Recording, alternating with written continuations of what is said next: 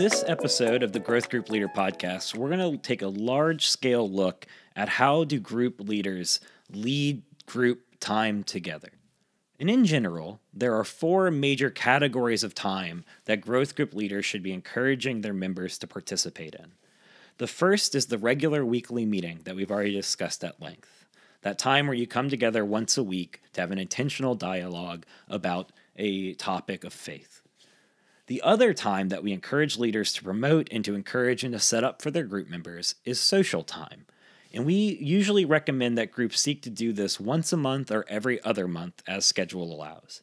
And this is less structured, but more just about getting people together in a social environment to just hang out, to have space that's not quite as high intensity, high vulnerability, but just to have fun, to maybe get their families together, to get them together as friends. So this could be a potluck. This could be um, a movie. I know our group often goes on uh, hikes together. So we go out into the into the woods and we hike and we have a great time. But it's just about having social time for people to bond and have fun. The third type of time is service. And we recommend that groups try to serve together every three months or once a quarter. And this is just as a leader trying to encourage your groups to come together and take part in a service opportunity at the church or outside the church every three months. And it can be a great opportunity for growth. It's one of the harder things to get members to buy into, but once you get them there, they usually get very excited about doing it more regularly. So, creating space and time for serving together. And the last one is perhaps one of the more important ones and one of the trickier ones to do, but it is throughout the week connection and communication. So, are your group members spending time together and communicating outside of the normal group meetings? Are they having established relationships with one another? And we have some core, just simple strategies you can try out.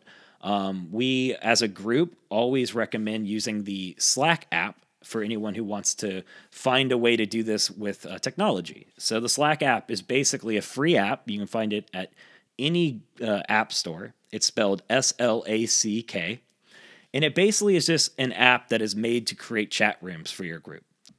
And it sounds like a big deal, but it really is pretty simple to use. You download the app, and then it's basically just different categories of, of text messaging. So everyone will receive a notification in their, on their phone when someone posts something into the Bible study group or the prayer request group. And use Engage as if you were texting on your phone normally. But it helps you just create different spaces for different conversations. And it also just creates a, a great space to organize events and organize spending time together. Someone can get on Slack and say, hey, I'm going to go out to dinner tonight at six. Does anyone want to come?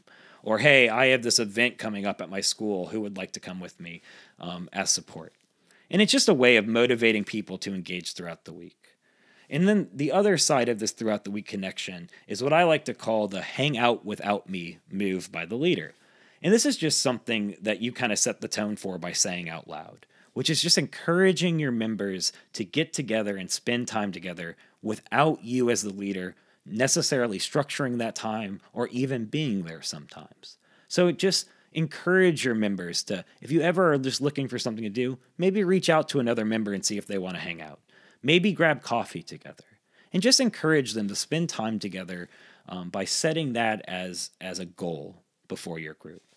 And if you can just focus on setting up these four major types of time together, your group will grow.